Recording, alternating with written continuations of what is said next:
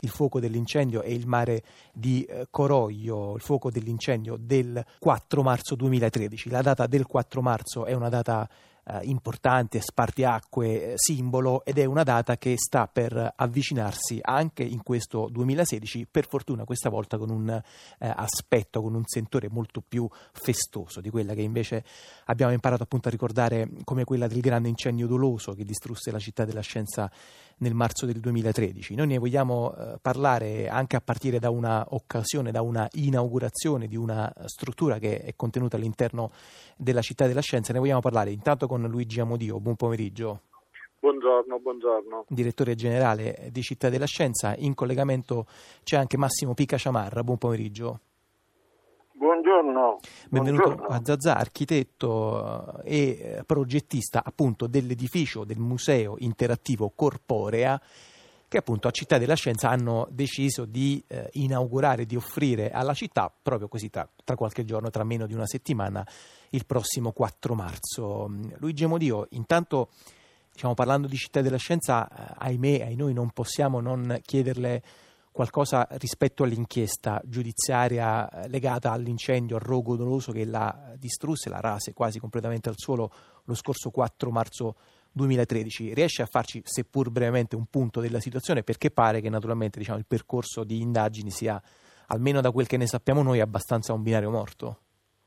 Eh, noi sappiamo quello che sanno i lettori dei giornali napoletani, nel senso che appunto apprendiamo le notizie che appaiono sulla stampa. Al momento eh, sappiamo che c'è un indagato, un indagato che è stato per ben due volte eh, che per ben due volte il Tribunale del riesame eh, non ha ritenuto di far arrestare eh, e queste sono le notizie che abbiamo. Insomma, quindi le indagini sono eh, sostanzialmente ferme e non vi sono novità di nessun genere. Noi chiaramente continuiamo da un lato ad avere fiducia nella magistratura, ma dall'altro lato a chiedere con forza, tre anni dall'incendio, di sapere chi è stato. Sì, del resto appunto è una appunto, richiesta di eh, notizie, di aggiornamenti e anche poi di decisioni da parte degli organi inquirenti che in effetti credo non arrivi soltanto dalla direzione di Città della Scienza, ma un po' in generale da una da una città e probabilmente anche da un paese, visto che poi appunto è stato un, un luogo importante per, anche per generazioni di, di, bambini, di ragazzi. Abbiamo spesso sentito racconti di, di intere scolaresche che si sono proprio formate dal punto di vista scientifico in quegli spazi. Eh, dicevamo a Modio che le indagini sono a quanto pare a un binario morto, però voi vi state muovendo in maniera abbastanza celere. Eh, tra qualche giorno inaugurate Corporea. Ci racconta che cos'è questo Museo del Corpo Umano? Noi inauguriamo intanto venerdì l'edificio che ospiterà mm. Corporea. Eh, la, appunto... interrompo un secondo, questo diciamo, è forse importante da sottolineare, nel senso che eh, avete, come dire, conseg- diciamo, la fine dei lavori è stata eh, rispettata e l'edificio è stato completato, l'edificio progettato dall'architetto Picca Ciamarra che interrogheremo tra qualche secondo è stato completato e offerto alla città, però in realtà al momento è una struttura vuota. Al momento è una struttura vuota che però noi stiamo già diciamo, lavorando per riempire, nel senso che proprio oggi, eh, proprio in questi giorni, ehm, scade diciamo, il bando eh, di gara per la realizzazione del planetario, che è uno delle componenti importanti di Corporea, e il 15 maggio scade la, mh, il bando di gara invece per la realizzazione delle mostre. Quindi noi già abbiamo attivato la realizzazione dei contenuti di questo, eh, di questo nuovo pezzo di Città della Scienza che sarà sostanzialmente inaugurato al pubblico entro la fine di questo, di questo anno. E credo poi eh, nel 2018 ci sarà la consegna invece del nuovo Science Center. Sì, noi ci siamo dati come data simbolica anche qui il 4 marzo 2018 per la consegna nel, del Science Center eh, e tra l'altro appunto anche eh, in questi giorni verrà attivata eh, la conferenza dei servizi presso la regione Campania del tavolo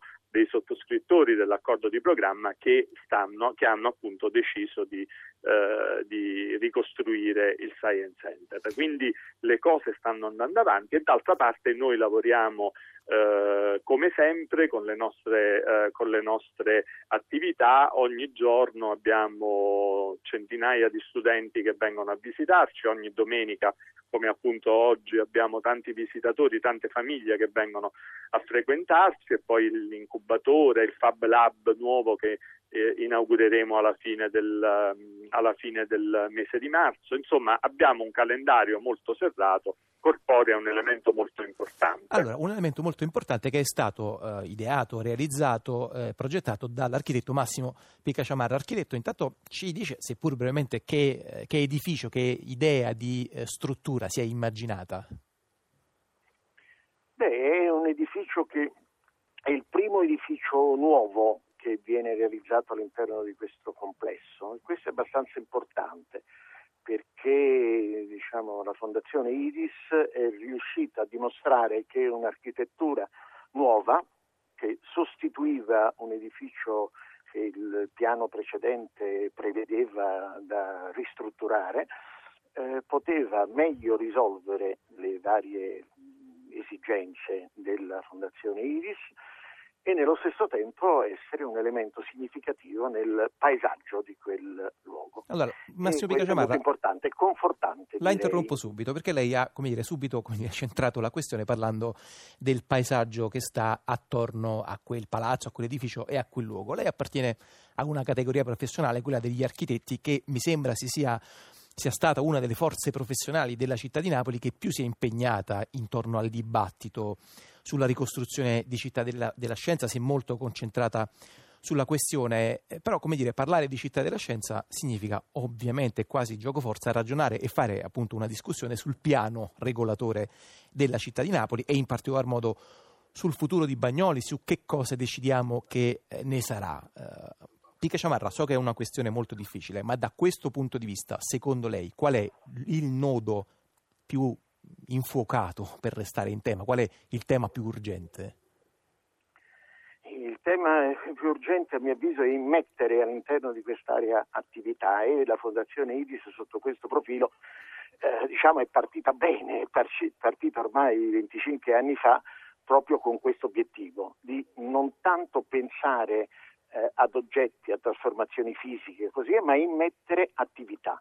Il vero problema è far sì che quest'area viva di attività, che sia presente nella situazione della città e forse le tesi che si sono andate sviluppando, che sono all'interno di un piano regolatore di, di, di, Napoli vecchio culturalmente e geograficamente, oggi abbiamo una città metropolitana, forse questo non lo hanno centrato al suo tempo. Ed infatti ci troviamo in una condizione complessa nella quale abbiamo questa realtà della Fondazione ISIS, questi 6-7 ettari che sono quasi un'enclave della grande area di Bagnoli, intorno abbiamo molto poco in verità e forse questo dipende da strumenti di pianificazione a mio avviso abbastanza astratti, almeno quelli che sono stati fino ad oggi. Senta Massimo Pica Ciamarra, eh, parlando di Bagnoli viene in mente a proposito di costruzioni che sono state messe in piedi, che sono state appunto eh, presentate almeno sulla carta al pubblico e poi rimaste delle scatole vuote, viene in mente, credo che un esempio abbastanza eclatante che lei abbia mh, presente, quello della, dell'acquario di Bagnoli. Eh, ci può dire, rassicurare sul fatto che il rischio che questa costruzione, cioè il Museo Corporea eh, che state per inaugurare, non faccia la stessa fine? Ma eh, il problema è proprio questo. Una cosa sono gli edifici, sono le pietre, una cosa è l'animo del, delle persone che diciamo, tiene in vita un, un edificio. E, Corporea certo. è un edificio che innanzitutto deriva da una progettazione che non è di un architetto, così come spesso si dice ancora oggi che sono gli architetti progettisti degli edifici, no, progettista di un edificio oggi è un essere diffuso e quindi è qualcosa che deriva da una decisione, diciamo, eh, collettiva, da una serie di ragionamenti che sono complessi e quindi c'è poi contemporaneamente un modo di gestire, di interpretare, di utilizzare questo edificio. Questo è quello che è molto importante.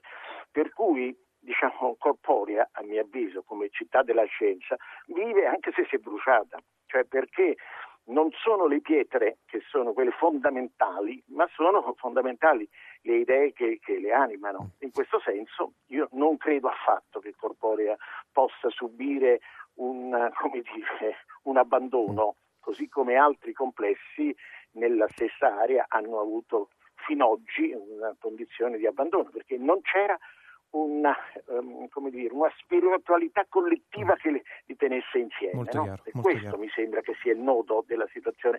Noi pensiamo all'architettura come pietre, no? l'architettura è un'interazione fra azioni, azioni umane, spiritualità, senso, significati, è una cosa complessa. No, ascoltandola mi veniva, in mente, mi veniva in mente un titolo di una raccolta di saggi molto belli pubblicati da Minimum Fax di Tommaso Montanari che si intitola Le pietre e il popolo, appunto. Allora, intanto ringrazio eh, Luigi Amodio, direttore generale di Città della Scienza e l'architetto Massimo Picaciamarra. L'appuntamento è tra qualche giorno, il prossimo 4 marzo, per la piccola, grande festa per la inaugurazione del Museo del Corpo Umano, Museo Interattivo del Corpo Umano della Città della Scienza eh, di Bagnoli. A presto.